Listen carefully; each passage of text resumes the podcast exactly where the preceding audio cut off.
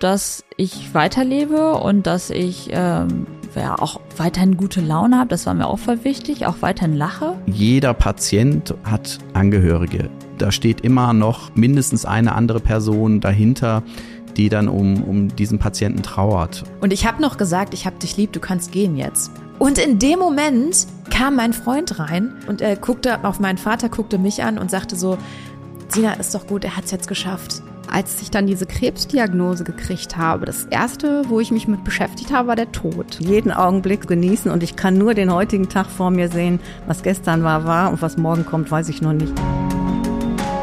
Krebs hat viele Facetten und wir sprechen drüber. Über eure Geschichten und ganz konkret, was wann zu tun ist. Mein Name ist Sina Donhauser, schön, dass ihr dabei seid.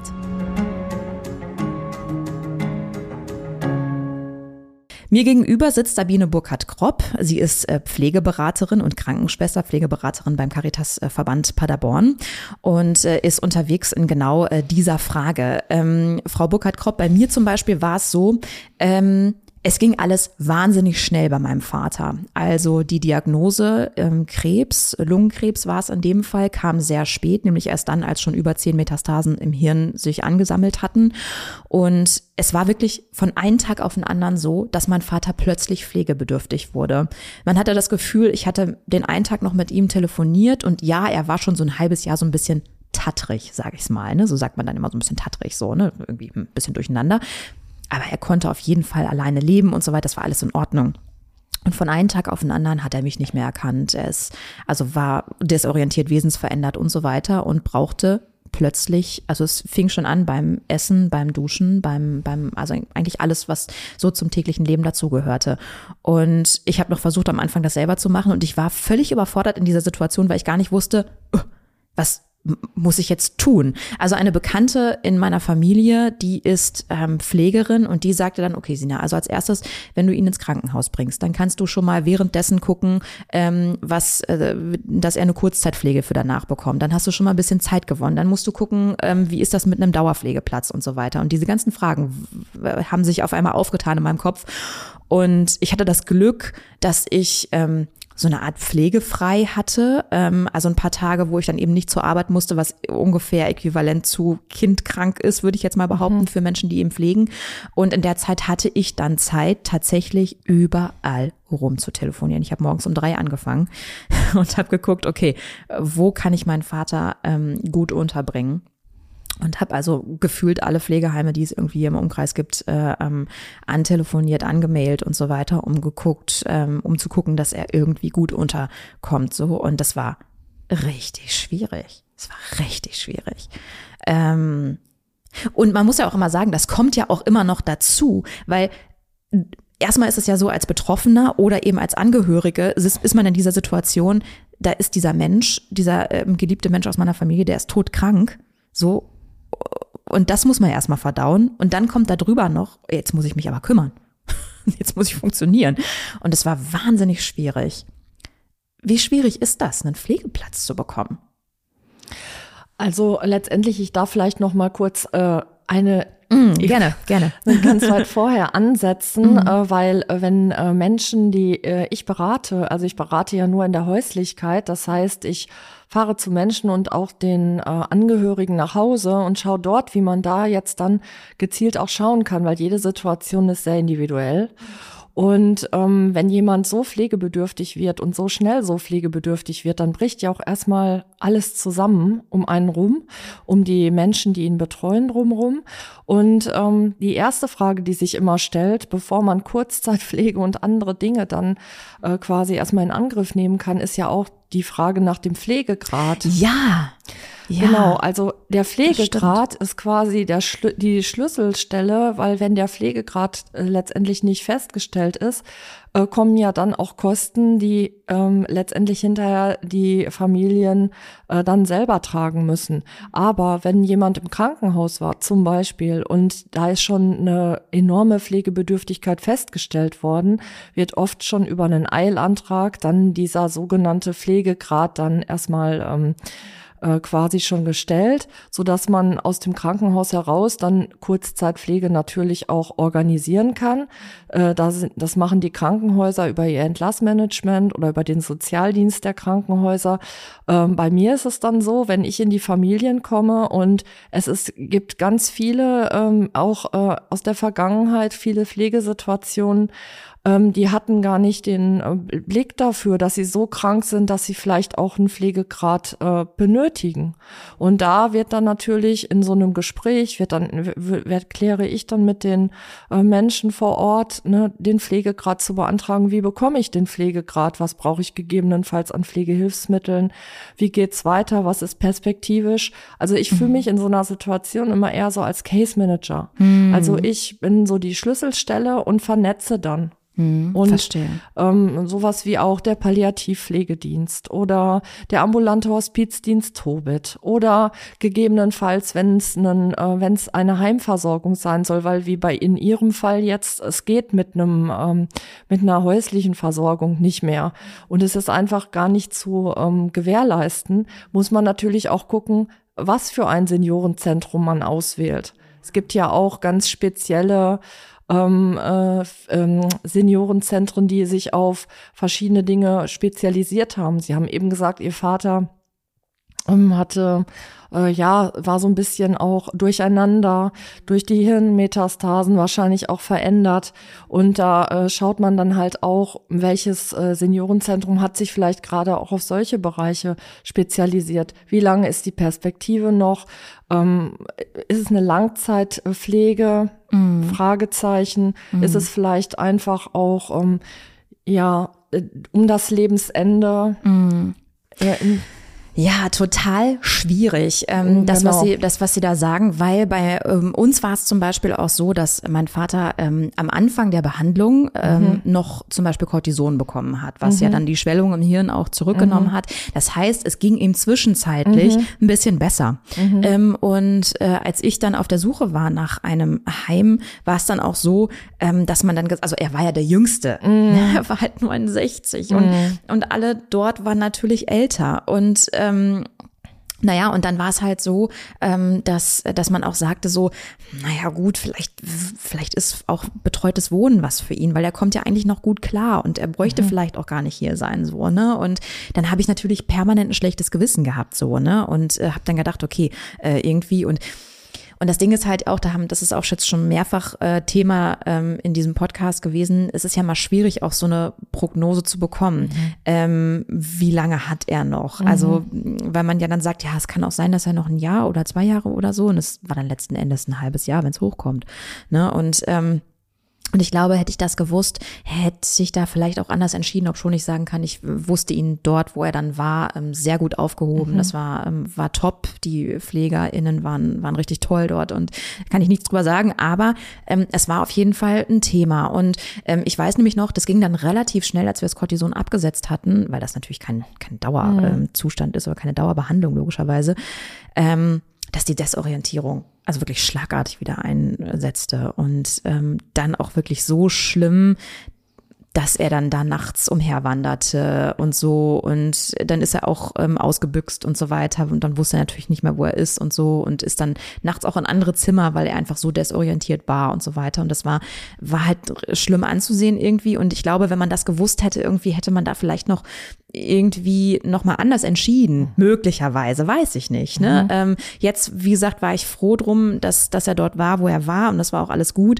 ähm, nur man weiß ja dann auch nicht, was, wie so eine Krankheit sich auch irgendwie entwickelt.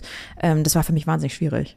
Also diese, die ähm, haben ja gerade noch mal so diese diese ambulante Perspektive ein wenig aufgeworfen. Mhm. Äh, gibt, es gibt ja auch ganz viele Möglichkeiten, um eine solche Situation auch im ambulanten Bereich vielleicht einfach auch noch mal ähm, äh, zu gestalten. Also die die Hilfeangebote über den äh, palliativen ambulanten Palliativpflegedienst oder über ähm, die äh, dieses Projekt Mittel- und osteuropäische Haushaltshilfen, dass eben jemand zu Hause gut betreut ist, dass er über eine ähm, ein Palliativpflegedienst eben zu Hause in der Häuslichkeit versorgt wird und dass man als Angehöriger aber auch weiß, wenn man in der Nähe wohnt, dass man ähm, ihn trotz alledem ja äh, in der Zeit, die man nicht bei ihm sein kann, auch gut versorgt weiß. Und ähm, viele andere Dinge kann man ja auch noch drumherum äh, quasi organisieren. Das ist aber alles immer sehr, sehr individuell. Da muss man immer auf die einzelnen Pflegesituationen schauen. Ich habe auch ganz viel ähm, äh, Klienten, äh, die eben noch sehr jung sind, die vielleicht kleine Kinder haben, wo ganz andere Dinge dann einfach auch nochmal äh, mhm. geschaut und organisiert werden müssen. Also Absolut. Das ist sehr, sehr individuell. Mhm. Ich glaube, was ich ganz gerne, und das kristallisiert sich jetzt schon in diesem Gespräch heraus, ähm, so ein bisschen betonen würde, ist, dass man nicht allein dasteht. Nein. Und das, in, also in, in dem Moment, wo diese Hölle über mich hereinbrach oder über mich und meinen Vater natürlich, ähm, war das so, dass ich dachte so, okay, ich bin von jetzt auf gleich verantwortlich für diesen Mann ähm, und ich weiß nicht, was zu tun ist. So, und ähm, und das war wirklich, äh, das war ein Albtraum. Und ich, ich wusste zum Beispiel gar nicht, dass es sowas gibt wie einen Sozialdienst im Krankenhaus, der sich dann automatisch mhm. auch bei mir meldet und dann sagt übrigens, ähm, wir können das mal so und so machen. Ne? Mhm. Und falls Sie daran noch nicht gedacht haben, nein, habe ich nicht, Überraschung, weil ich noch nie in so einer mhm. Situation war, ähm, dann können wir das und das machen. Das mit dem Pflegegrad zum Beispiel wusste ich einfach gar nicht. Mhm. Ne? Und da fängt ja tatsächlich, was Sie auch mhm. gesagt haben, alles an. Das heißt, wenn jemand in so einer Situation ist, aha, erstmal gucken, Pflegegrad, so, dass man das schon mal mhm. gecheckt hat irgendwie. Ähm, und das kann man eben zusammen mit dem Sozialdienst organisieren, mit der Krankenkasse und so weiter. Da kommt dann jemand und schaut sich an, wie ist derjenige drauf und so weiter. Und da wird dann irgendwie ein Gespräch geführt, entweder mit dem Betroffenen. In, in unserem Fall war es dann so tatsächlich ähm, bei der zweiten Pflegegrad-Einstufung, glaube ich, ähm, hat man das Gespräch schon mit mir geführt, weil mhm. das mein Vater einfach gar nicht mehr möglich war, dass er Antworten äh, geben konnte. So, ähm, das heißt, das, was Sie da gesagt haben, das finde ich sehr, sehr wichtig, das nochmal, ähm, das nochmal nach vorne zu stellen. Man ist nicht allein in der Situation. Es gibt Stellen, die helfen. Ne? Genau. Und auch sowas wie eine Pflegeberatung zum ja. Beispiel, das wusste ich zum Beispiel nicht, dass mhm. es sowas gibt. Ich glaube, das hätte mir arg geholfen, ähm, das alles so ein bisschen, das ein bisschen besser zu organisieren vielleicht. Und manchmal, das erlebe ich einfach auch im tagtäglichen äh, Berufsalltag, ist es einfach auch wichtig, ähm, wenn man zu den Menschen nach Hause fahren kann.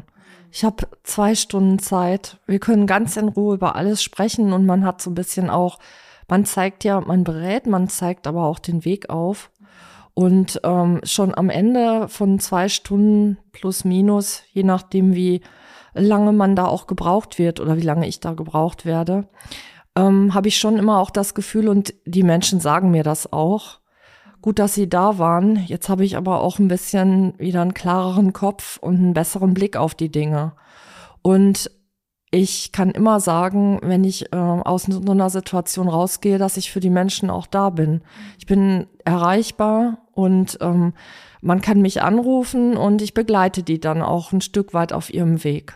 Und das ist auch wichtig. Und ich glaube, das ist auch ein, ich glaube, das vermittelt auch ein gutes Gefühl. Mhm. Wissen Sie, welcher Begriff mir, mir gerade in den Sinn kommt? Ich habe nämlich den neulich mal gehört und dachte, ah ja, das ist ähm das ist eine gute Sache.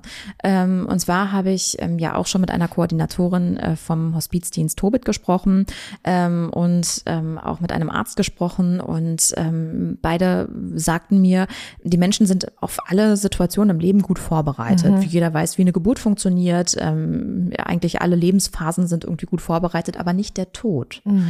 Und eigentlich braucht man da auch eine Begleitung. Und das fängt ja eigentlich fast schon, würde ich jetzt mal sagen, bei einer Pflege Beratung an. Im besten Fall ähm, nimmt die Krankheit dann so einen Verlauf, dass man irgendwann wieder allein, also eigenständig leben kann, aber oftmals eben auch nicht. Oftmals geht es zu Ende. Und, ähm, und da ist dieser Begriff Sterbeamme gefallen. Also wie eine Hebamme, nur mhm. als, nur halt am Ende des Lebens so. Und so ein bisschen das, was Sie gerade beschrieben haben, das erinnert mich so ein bisschen an diese Situation, weil auch eine Hebamme ist ja da, wenn die Geburt ist und ist dann auch ansprechbar, also mhm. ähm, Ansprechpartner auch danach, in der Zeit danach. Und so eben das, was Sie so erzählt haben, das klingt für mich fast so ein bisschen so, Sie sind da und Sie sind auch wahrscheinlich dann später, wenn mal Fragen aufkommen und so, wie mhm. soll ich das jetzt machen? Die Situation hat sich bei uns mhm. geändert, ähm, auch weiterhin noch da. Und ähm, auch oftmals ist es bei mir ja auch äh, die Praxis ein ganz großes Thema. Wenn Menschen pflegebedürftig zu Hause äh, gerade auch in der Krebserkrankung, wenn sich de, de, der Allgemeinzustand so verschlechtert, dass immer wieder auch äh, Pflegehilfsmittel oder andere Dinge angepasst werden müssen. Mhm. Jetzt äh, nur mal als Beispiel, jemand konnte immer noch aufstehen, kann plötzlich nicht mehr aufstehen, muss im Bett versorgt werden. Wie gestalte ich Bewegung im Bett und andere Aktivitäten, die ähm, im Tagesablauf und im Tagesgeschehen dran sind? Wie gestalte ich das dann? Mhm. Und dann werden wir da auch immer sehr praktisch. Mhm. Also, dass auch die Angehörigen dann, ähm, ja, sicher sein können, dass sie das irgendwie hinkriegen. Und mhm. naja, mit den Jahren, ich mache es jetzt schon sechs, sechzehn Jahre, mhm. äh, bekommt man natürlich auch ein Gefühl dafür, ob man sie damit alleine lassen kann oder ob vielleicht nochmal eine andere Unterstützung auch äh, sein muss, weil oftmals, ähm, das wissen Sie bestimmt auch, ähm, als Angehöriger will man natürlich alles, ähm, das Bestmögliche tun, aber manchmal überfordert man sich damit auch. Und wenn man dann nochmal von einer neutralen Person gesagt bekommt, hm, also das wäre jetzt vielleicht auch nochmal ein Stück weit eine Hilfe, mhm. dann sind die oft ganz erleichtert, mhm. weil selber würden sie es nicht sagen. Ja. Weil sie fordern sich immer alles ab. Ja, hundert Prozent. Also wirklich, das kann ich komplett unterstreichen. Das war äh, bei mir auch so, ähm, als ich meinen Vater zu mir holte, also hat, hat in Marburg gewohnt ähm, und dann die Entscheidung getroffen habe, so ich hole ihn jetzt aus der Uniklinik ab, das hat da jetzt keinen Sinn mehr. Ähm, ich, ich muss, er muss bei mir sein, so. Ähm, und dann habe ich eben das erste Wochenende, das war wirklich nur ein Wochenende. Also es ist eigentlich lächerlich, wenn man jetzt darüber nachdenkt, so, aber es war wirklich, ich hatte ihn da, ich habe ihn Freitag geholt und ähm, Und habe dann halt wirklich von jetzt auf gleich irgendwie ihn einfach gepflegt, ja. Also ob das jetzt irgendwie beim Duschen anfing oder beim beim Essen, weiß ich nicht, Füttern und so weiter, äh, aufhörte. Und am Sonntagabend, weil ich auch keine, keine kein Auge zugetan hatte das ganze Wochenende, war es dann irgendwann so, dass mein Freund gesagt hat, so okay Sina, ähm, wir können das hier nicht nicht machen, weil wir haben hier eine Zwei-Zimmer-Wohnung im vierten Stock, der Mann kann kaum noch laufen. Ähm, das funktioniert hier nicht. Ne? Also erstmal musste er ins Krankenhaus, ne, um natürlich mhm. sowieso weitere Behandlungen und so weiter zu besprechen. Und ähm, und dann musste man einfach auch, und da muss, also das war für mich ganz, ganz schwierig, weil man hat automatisch das Gefühl, ich schiebe meinen Vater ab. Mhm. So, ne, obwohl es für ihn besser gewesen ist, so, weil ich ihn nicht hätte versorgen können, schon mal sowieso nicht, weil ich einen Job hatte. Ne? Ähm, und ähm, aber das ist halt trotzdem, ich habe das, ich habe das die ganze Zeit gehabt, dieses, dieses permanent irgendwie so ein bisschen schlechte Gewissen auch irgendwo, auch dann so zum Schluss. Ähm, man hat dann halt, man versucht natürlich dann auch permanent irgendwie da zu sein und so, und ähm, so, dass dann irgendwann auch ein Pfleger mal auf mich zugekommen ist und gesagt hat, so, sie müssen jetzt nicht so oft kommen, so, jetzt müssen nicht jeden Tag kommen, so, weil das, ne, also das hilft ihnen auch nicht und sie müssen ja fit sein irgendwie für ihn auch, so, ne, und ich glaube, dass das auch total mit reinspielt, das, was sie sagen, so, man kann es selber nicht aussprechen irgendwie, hm. ne, und ähm, ja. Und die Entscheidung, die kann einem auch keiner abnehmen. Ja. Also äh, pflegende Angehörige wollen immer gerne dann von mir oft wissen, ja, aber mh, äh, was soll ich denn jetzt machen? Ne? Also ich, äh, und der und der hat gesagt. Und dann sage ich immer, die Entscheidung, die muss, müssen Sie für sich treffen. Weil nur dann können Sie auch damit zurechtkommen, was Sie entschieden haben. Und was andere sagen, das ist ja letztendlich, Sie müssen das für sich ertragen und Sie müssen das auch für sich dann entscheiden. Ne? Mm, mm. Man kann den Menschen diese Entscheidung nicht abnehmen. Nein. Man kann denen dazu raten, mm. aber äh, abnehmen kann man denen die Entscheidung einfach nicht. Ja, das stimmt wohl. Menschen neigen dazu, anderen Entscheidungen abzunehmen, aber ja. in so einer wichtigen, ja. Äh, ähm, ja, in so einem wichtigen Fall kann man es einfach nicht. Da muss man selber einfach gucken, mit was man da in Anführungsstrichen noch gut leben kann. Ja, und das ist wahnsinnig schwierig, weil man, mhm. äh, weil man ähm, das mit seinem Gewissen irgendwie mhm. vereinbaren muss. Auch wenn ich jetzt zum Beispiel sagen würde, ähm, für Leute in einer ähnlichen Situation, die ähm, jetzt nicht die Möglichkeit haben, irgendwie, weiß ich nicht, das jobtechnisch anders zu regeln oder so, ähm, also es, ich, ich wusste, mein Vater ähm, in der Pflegeeinrichtung mhm. sehr gut aufgehoben, so, mhm. und ich hätte das nicht leisten können, was die dort geleistet mhm. haben. Das, ähm, da habe ich Hochachtung vor und ich bin wahnsinnig froh, dass es Menschen gibt, die diesen Job machen. Mhm. Also das ist wirklich ähm, einfach Wahnsinn. Aber nichtsdestotrotz stimmt das natürlich, was Sie da gerade gesagt haben. Die Entscheidung ähm, kann man demjenigen nicht abnehmen. Ähm, aus Ihrer Erfahrung, wie ist das Verhältnis? Also kommt das Kommt es noch häufig vor, dass Menschen selber zu Hause pflegen, ähm, eher als dass, dass Menschen irgendwie in eine Pflegeeinrichtung kommen?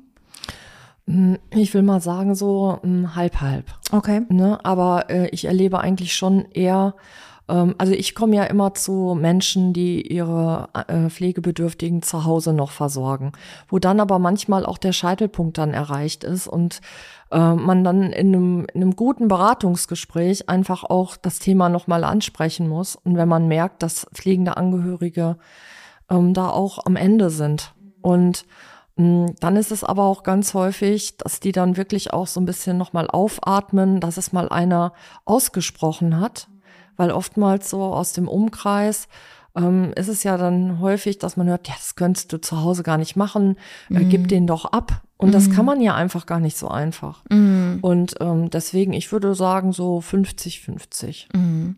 Ja, man kann es nicht so einfach, weil, und die Erfahrung habe ich eben gemacht, es a, erstmal schwierig ist, überhaupt einen Pflegeplatz zu bekommen, mhm. ähm, weil einfach es wenige gibt.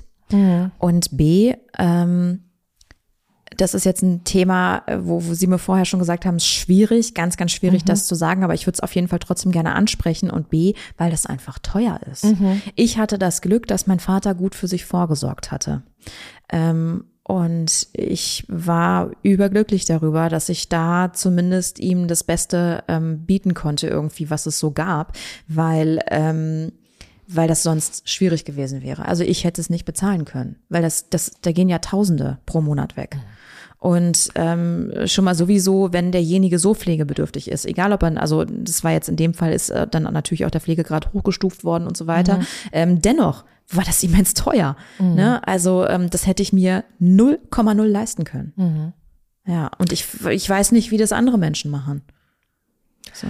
Das ist häufig ein riesengroßes Problem, eben die Finanzierung eines solchen Heimplatzes. Aber ähm, ich hatte Ihnen ja gesagt, über die, die Kosten, das kann man einfach gar nicht pauschal sagen. Da muss man dann einfach auch immer gucken, welches Seniorenzentrum ist jetzt äh, quasi adäquat ähm, in der Lage, äh, denjenigen, gerade auch um welche Themen es geht, oder Erkrankungen, den zu versorgen. Und da gibt's ja dann auch nochmal Unterschiede bei den Kosten. Deswegen ähm, mache ich das in Beratungsgesprächen immer so, dass wir überlegen, was äh, könnte es für eine, äh, für eine Einrichtung sein.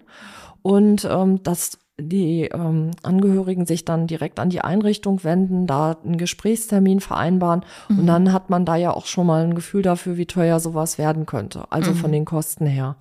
Aber gibt es denn oder hatten Sie schon mal die Situation, dass jemand gesagt hat, so okay, wir haben das und das jetzt besprochen und ähm, diese Pflegeeinrichtung habe ich mir angeguckt, das ähm, hört sich gut an, aber ich kann es mir trotzdem nicht leisten, was jetzt?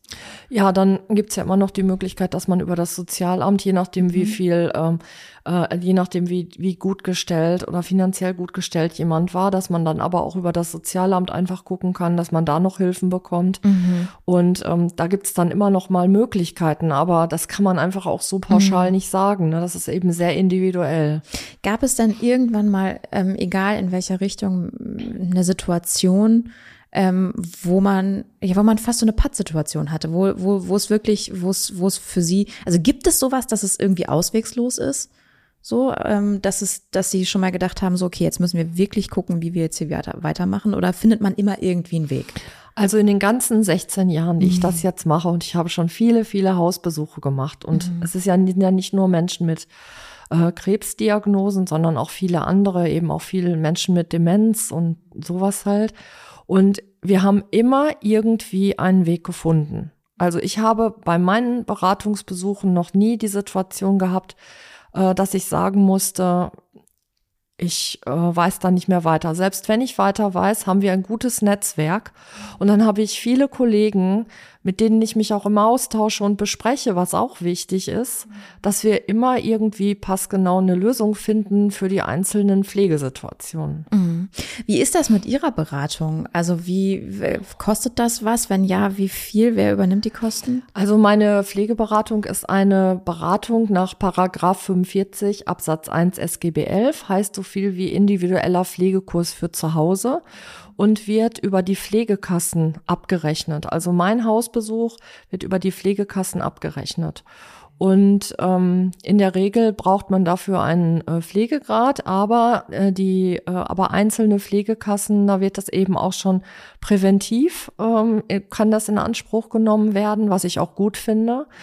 ähm, weil dann kann man einfach schon im Vorfeld viele Sachen äh, einfach auch klären und den Menschen auch besser zur Seite stehen, auch bei der Beantragung von einem Pflegegrad und ähm, vielen anderen Dingen, dass man viele Sachen schon parallel machen kann, weil manchmal muss es ja auch sehr schnell gehen. Ja.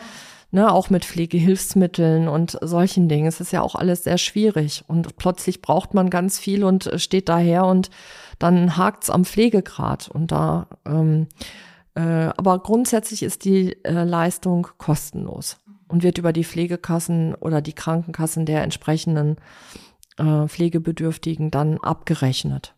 Und ich habe in der Regel zwei Stunden pro Hausbesuch. Und da sehen Sie schon an der Zeit, die ich dafür habe, dass das sehr, sehr intensive Gespräche sind. Ähm, und ähm, ja, dass ich einfach auch merke, so äh, oftmals nach einer halben Stunde, nach einer Stunde, da ist dann auch so ein Vertrauensverhältnis da. Ist auch ein bisschen dann, Kummerkasten, oder? Genau.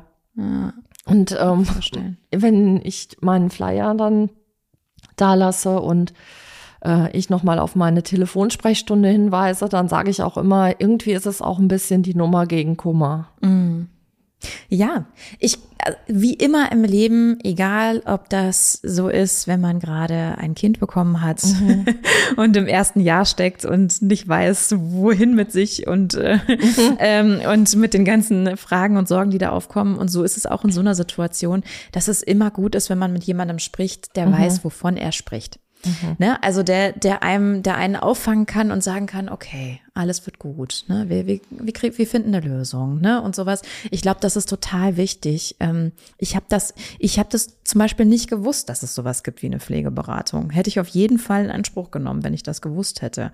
Ähm, hören Sie das häufiger, dass das, dass das dann, mhm. dann Leute auf über Umwegen auf Sie stoßen irgendwie? Ja, also wir haben es ja auf unserer Internetseite und mhm. in der Tat habe ich äh, auch jetzt während Corona habe ich immer Videos gedreht, mhm. sodass die Leute auch wussten, ich komme, ob ich ans Fenster komme, ob ich im Hausflur stehe, ob ich eine Pflegehilfsmittelschulung auf dem Garagenhof äh, ähm, mhm. mache, das war ganz egal, aber die wussten immer Bescheid, also die, die ins Internet gehen und danach suchen. Mhm. Ähm, und viel kommt ja auch über unsere Einrichtungen, die dann oder über unsere Sozialstationen auch oder über den Palliativpflegedienst, die dann eben auch den Bedarf da sehen und mich dann einschalten.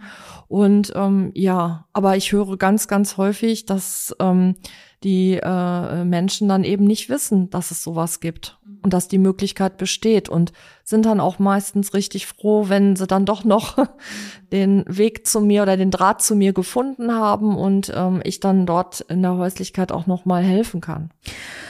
Und ähm, trotz aller Pandemiesituationen ist es auch ein Thema, das sich einfach deutlich besser und ich würde fast schon sagen, fast nur im persönlichen Gespräch regeln mhm. lässt und natürlich ja. auch über ein Telefonat, aber eben nicht, mhm. nicht so gut, oder? Nein, also ich hatte ja das große Glück, ich habe nur äh, Anfang der Pandemie, März, April, keine mhm. Hausbesuche machen dürfen. Mhm. Danach habe ich Garten, Terrassen, Balkon, mhm. was auch immer Besuche gemacht, aber ja. ich war da. Mhm. Und ähm, mir hat natürlich auch oft die Nähe gefehlt, weil es ist nicht selten äh, gewesen, dass ich bei einem Hausbesuch auch mal jemanden einfach in den Arm genommen habe, weil wenn man, da, wenn jemand da sitzt und äh, weint, dann gehört das für mich auch dazu. Das war jetzt natürlich während der Pandemie wirklich schwierig, auch für mich. Und äh, es ist äh, nicht so, dass äh, selten auch Tränen fließen. Das kann ich dann einfach, weil manchmal sind die Situationen sehr, sehr emotional. Ja. Und ähm, dass das gehört aber, finde ich, auch dazu. Ja. Ja. Das ist einfach nur menschlich. Mm, absolut. Und ähm, ja, und ja, ich glaube, dass man dann auch, auch gerade in so einer Situation jemanden braucht, der einen mhm. irgendwie auffängt, ne? Mhm. Ähm, und, und dann eben entsprechend äh, für jemanden da ist und ähm, dass man auch demjenigen den Raum lässt, diese Emotionen zuzulassen, ja. weil auch da fängt ja schon eine Verarbeitung der Situation irgendwo an. Genau. Ähm, ganz schwierige Frage möglicherweise ist nur einfach etwas, was ich mir jetzt gerade, diese Frage, die ich mir gerade stelle, gibt es da irgendwie einen Unterschied für Sie? Ähm, fühlt sich das anders an, zu jemandem zu fahren, der jetzt gerade irgendwie ähm, eine Pflegeberatung braucht aufgrund einer Demenzerkrankung oder was auch immer? Ähm, ähm, gibt es einen Unterschied zu Leuten, die das machen, weil sie, weil sie eine Krebserkrankung haben? Fühlt mhm. sich das anders an irgendwie? Also jeder, jeder Hausbesuch ist ja auch anders. Mhm. Und ähm, ich will es mal so sagen, es gibt gerade auch bei Krebserkrankungen bei sehr jungen Menschen, wo dann auch zum Teil äh, auch noch eine Familie, Kinder oder was auch immer dahinter steckt. Ähm, da ist das schon ähm, eine ganz andere Geschichte. Da bin ich emotional auch einfach ähm, äh, mehr getroffen. Mhm. Aber ähm, also das kratzt ja auch nach sechzehn Jahren noch, oder? Das kratzt auch nach sechzehn Jahren noch. Und ich hatte vor vielen Jahren, ähm, habe ich eine längere Zeit einen kleinen äh, Jungen begleitet. Und also war ich da dreimal zum Hausbesuch. Und äh, ja, also das ist auch noch da. Also das, das vergesse ich auch nicht. Ich vergesse auch, äh, ähm, also ich kann mich auch noch an viele, viele Hausbesuche erinnern. Und wenn die äh, Leute mich in der Stadt sehen oder man, man sich trifft, ähm, ich vergesse das nicht. Also das steckt schon noch drin. Und zu vielen habe ich eben auch noch äh, äh, Kontakt oder äh, sie schreiben mir noch Karten oder sowas. Das finde ich ganz toll. Ja, das finde ich total ja, schön. Ja, und das, ja, ich finde ich auch. Ja, ich glaube, dass das auch für die Menschen total wichtig ist, wenn sie das jetzt hören, dass man dann auch nicht nur eine Nummer ist. Nein. So, ne? Sondern dass da wirklich ganz offensichtlich, ganz individuell auf diese Situation eingegangen wird und geschaut wird, okay, ähm, wie können wir, wie können wir hier jetzt weitermachen? Und äh, du, ich, ich, ich lasse mich ganz auf dich ein, so in der Situation jetzt gerade. Das ist, glaube ich, sehr wichtig ähm, und äh, schön auf jeden Fall, dass Sie das nochmal gesagt haben. Gibt's aus Ihrer Sicht irgendwie ähm, irgendetwas zu diesem ganzen Thema, was Sie ähm, gerne mal sagen würden oder was, was Sie noch rausstellen möchten? Vielleicht einfach nur noch mal, ähm, das sind so Beobachtungen, die ich jetzt während der Hausbesuche auch gemacht habe, dass die Menschen einfach total getrieben sind, weil sie einfach immer Sorge haben, weil überall wird immer auf die Zeit geguckt. Und ich erlebe das immer, dass die dann auf ihre Uhr gucken und sagen, oh, jetzt haben sie schon so viel Zeit für uns genommen, ne? Also sie müssen doch bestimmt weiter. Nein, ganz entspannt. Ich gehe, wenn hier alles geregelt ist. Und das ist einfach nochmal was, was äh, für mich auch wichtig ist. Und für mich ist mein Beruf nicht nur Beruf. Für mich ist mein Beruf Berufung. Und ähm, ja, das ist einfach das, was ich auch den, äh, den Menschen vermitteln möchte, dass mhm. ich meinen Beruf gerne mache. Mhm. Fernab von dem, was ähm, äh, sonst in der äh, Pflege passiert. Also für mich ist das eine andere Belastung, ja, will ich verstehe, mal sagen. Ne? Verstehe. Wir hatten auch im Vorgespräch ähm, darüber gesprochen, habe ich jetzt auch schon bei, bei mehreren anderen Gesprächen irgendwie dieses Thema gehabt. Und ich glaube, das ist bei Ihnen wahrscheinlich auch so. Ähm, Sie sind natürlich jetzt bestens informiert, was diese ganzen Sachen mhm. angeht. Was, was gibt es alles zu tun? Diese, mhm. plötzlich, ähm, plötzlich macht sich ja eine kilometerlange To-Do-Liste auf, ähm, mhm. wenn so eine Erkrankung äh, dann auf einmal diagnostiziert wird. Ähm, und, ähm, und für die Angehörigen ist es dann oft schwer, überhaupt einen klaren Kopf zu bewahren, mhm. weil man auf einmal in so ein Tunnel geschossen wird mhm. irgendwie und dann gar nicht weiß, wo ist überhaupt das Licht, wo es geht, wo geht's überhaupt lang gerade. Ähm, und ich kann mir vorstellen, also es ist ja das, was wir auch im Vorgespräch schon besprochen haben, so wenn man selbst, wenn Sie jetzt selbst beispielsweise in so einer Situation sind, wissen Sie auch, dass sich das plötzlich so anfühlt und dass man dann mhm. auch Hilfe braucht. Mhm. So selbst Sie würden wahrscheinlich Hilfe brauchen von außen, wenn Sie in so einer Situation sind ähm, und wenn es auch nur wahrscheinlich geringer wäre, aber trotzdem ist man dann ja irgendwie so. Ähm, und häufig genug ist es auch so, dass man die Hilfe, die man zum Beispiel von, von außen irgendwie von, weiß ich nicht, anderen Angehörigen oder von Freunden oder so, dann auch gar nicht in der Form bekommt, wie sie angeboten wird, was gar nicht böse gemeint ist. Aber die Menschen sind dann auch selbst vielleicht in der Situation mhm. überfordert. Haben Sie das auch schon mal erlebt irgendwie, dass, dass man, dass die Leute dann doch mehr alleine dastehen, als, als, als sie vielleicht gedacht haben? Auf jeden Fall.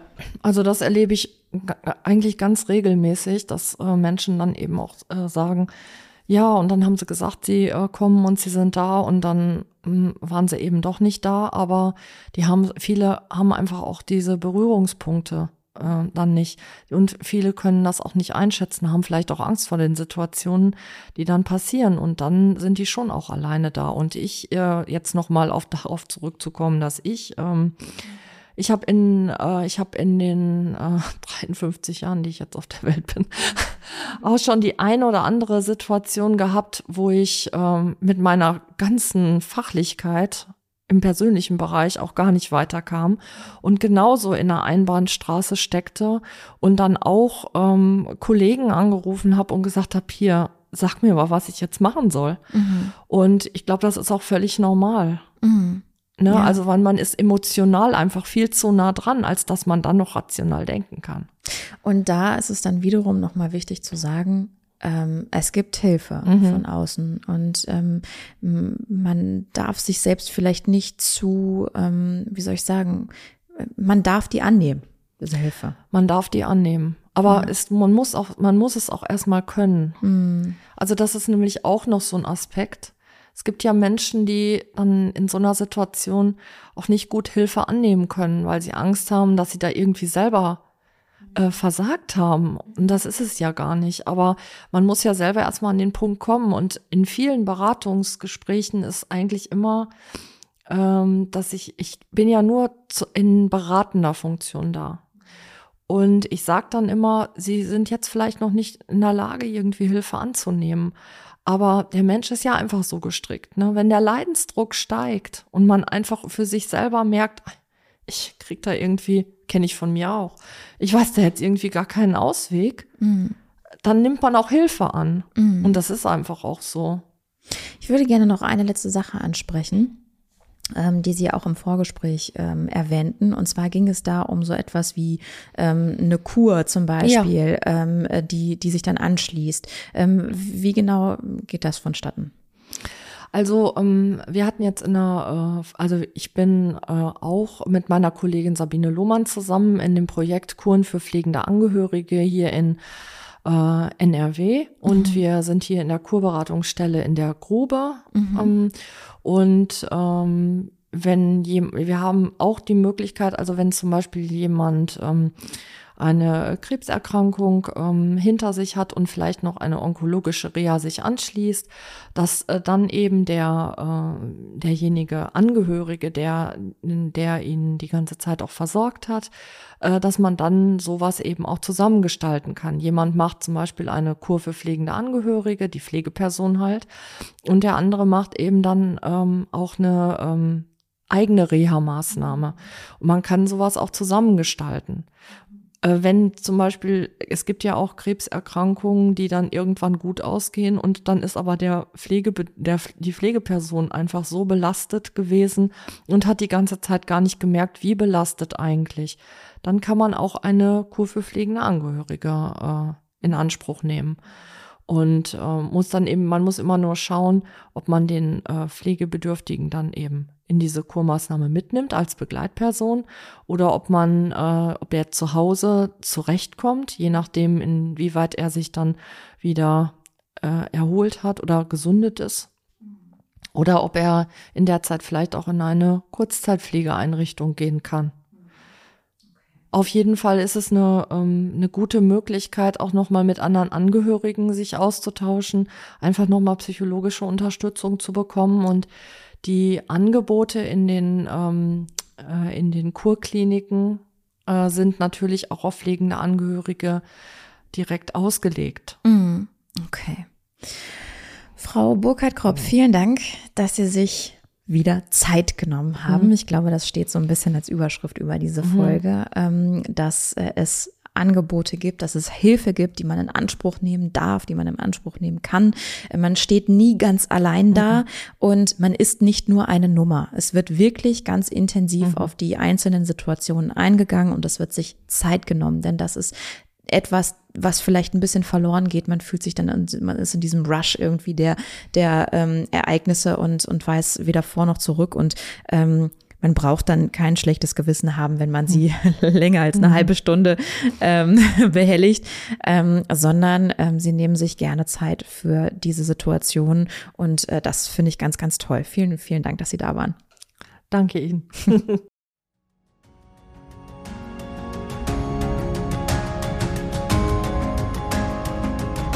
Ihr habt diese Folge wahrscheinlich gerade gehört, weil ihr selber betroffen seid oder jemand in eurem Umfeld es ist. Falls das so ist, möchte ich euch an dieser Stelle ganz viel Kraft wünschen. Krebs. Und dann?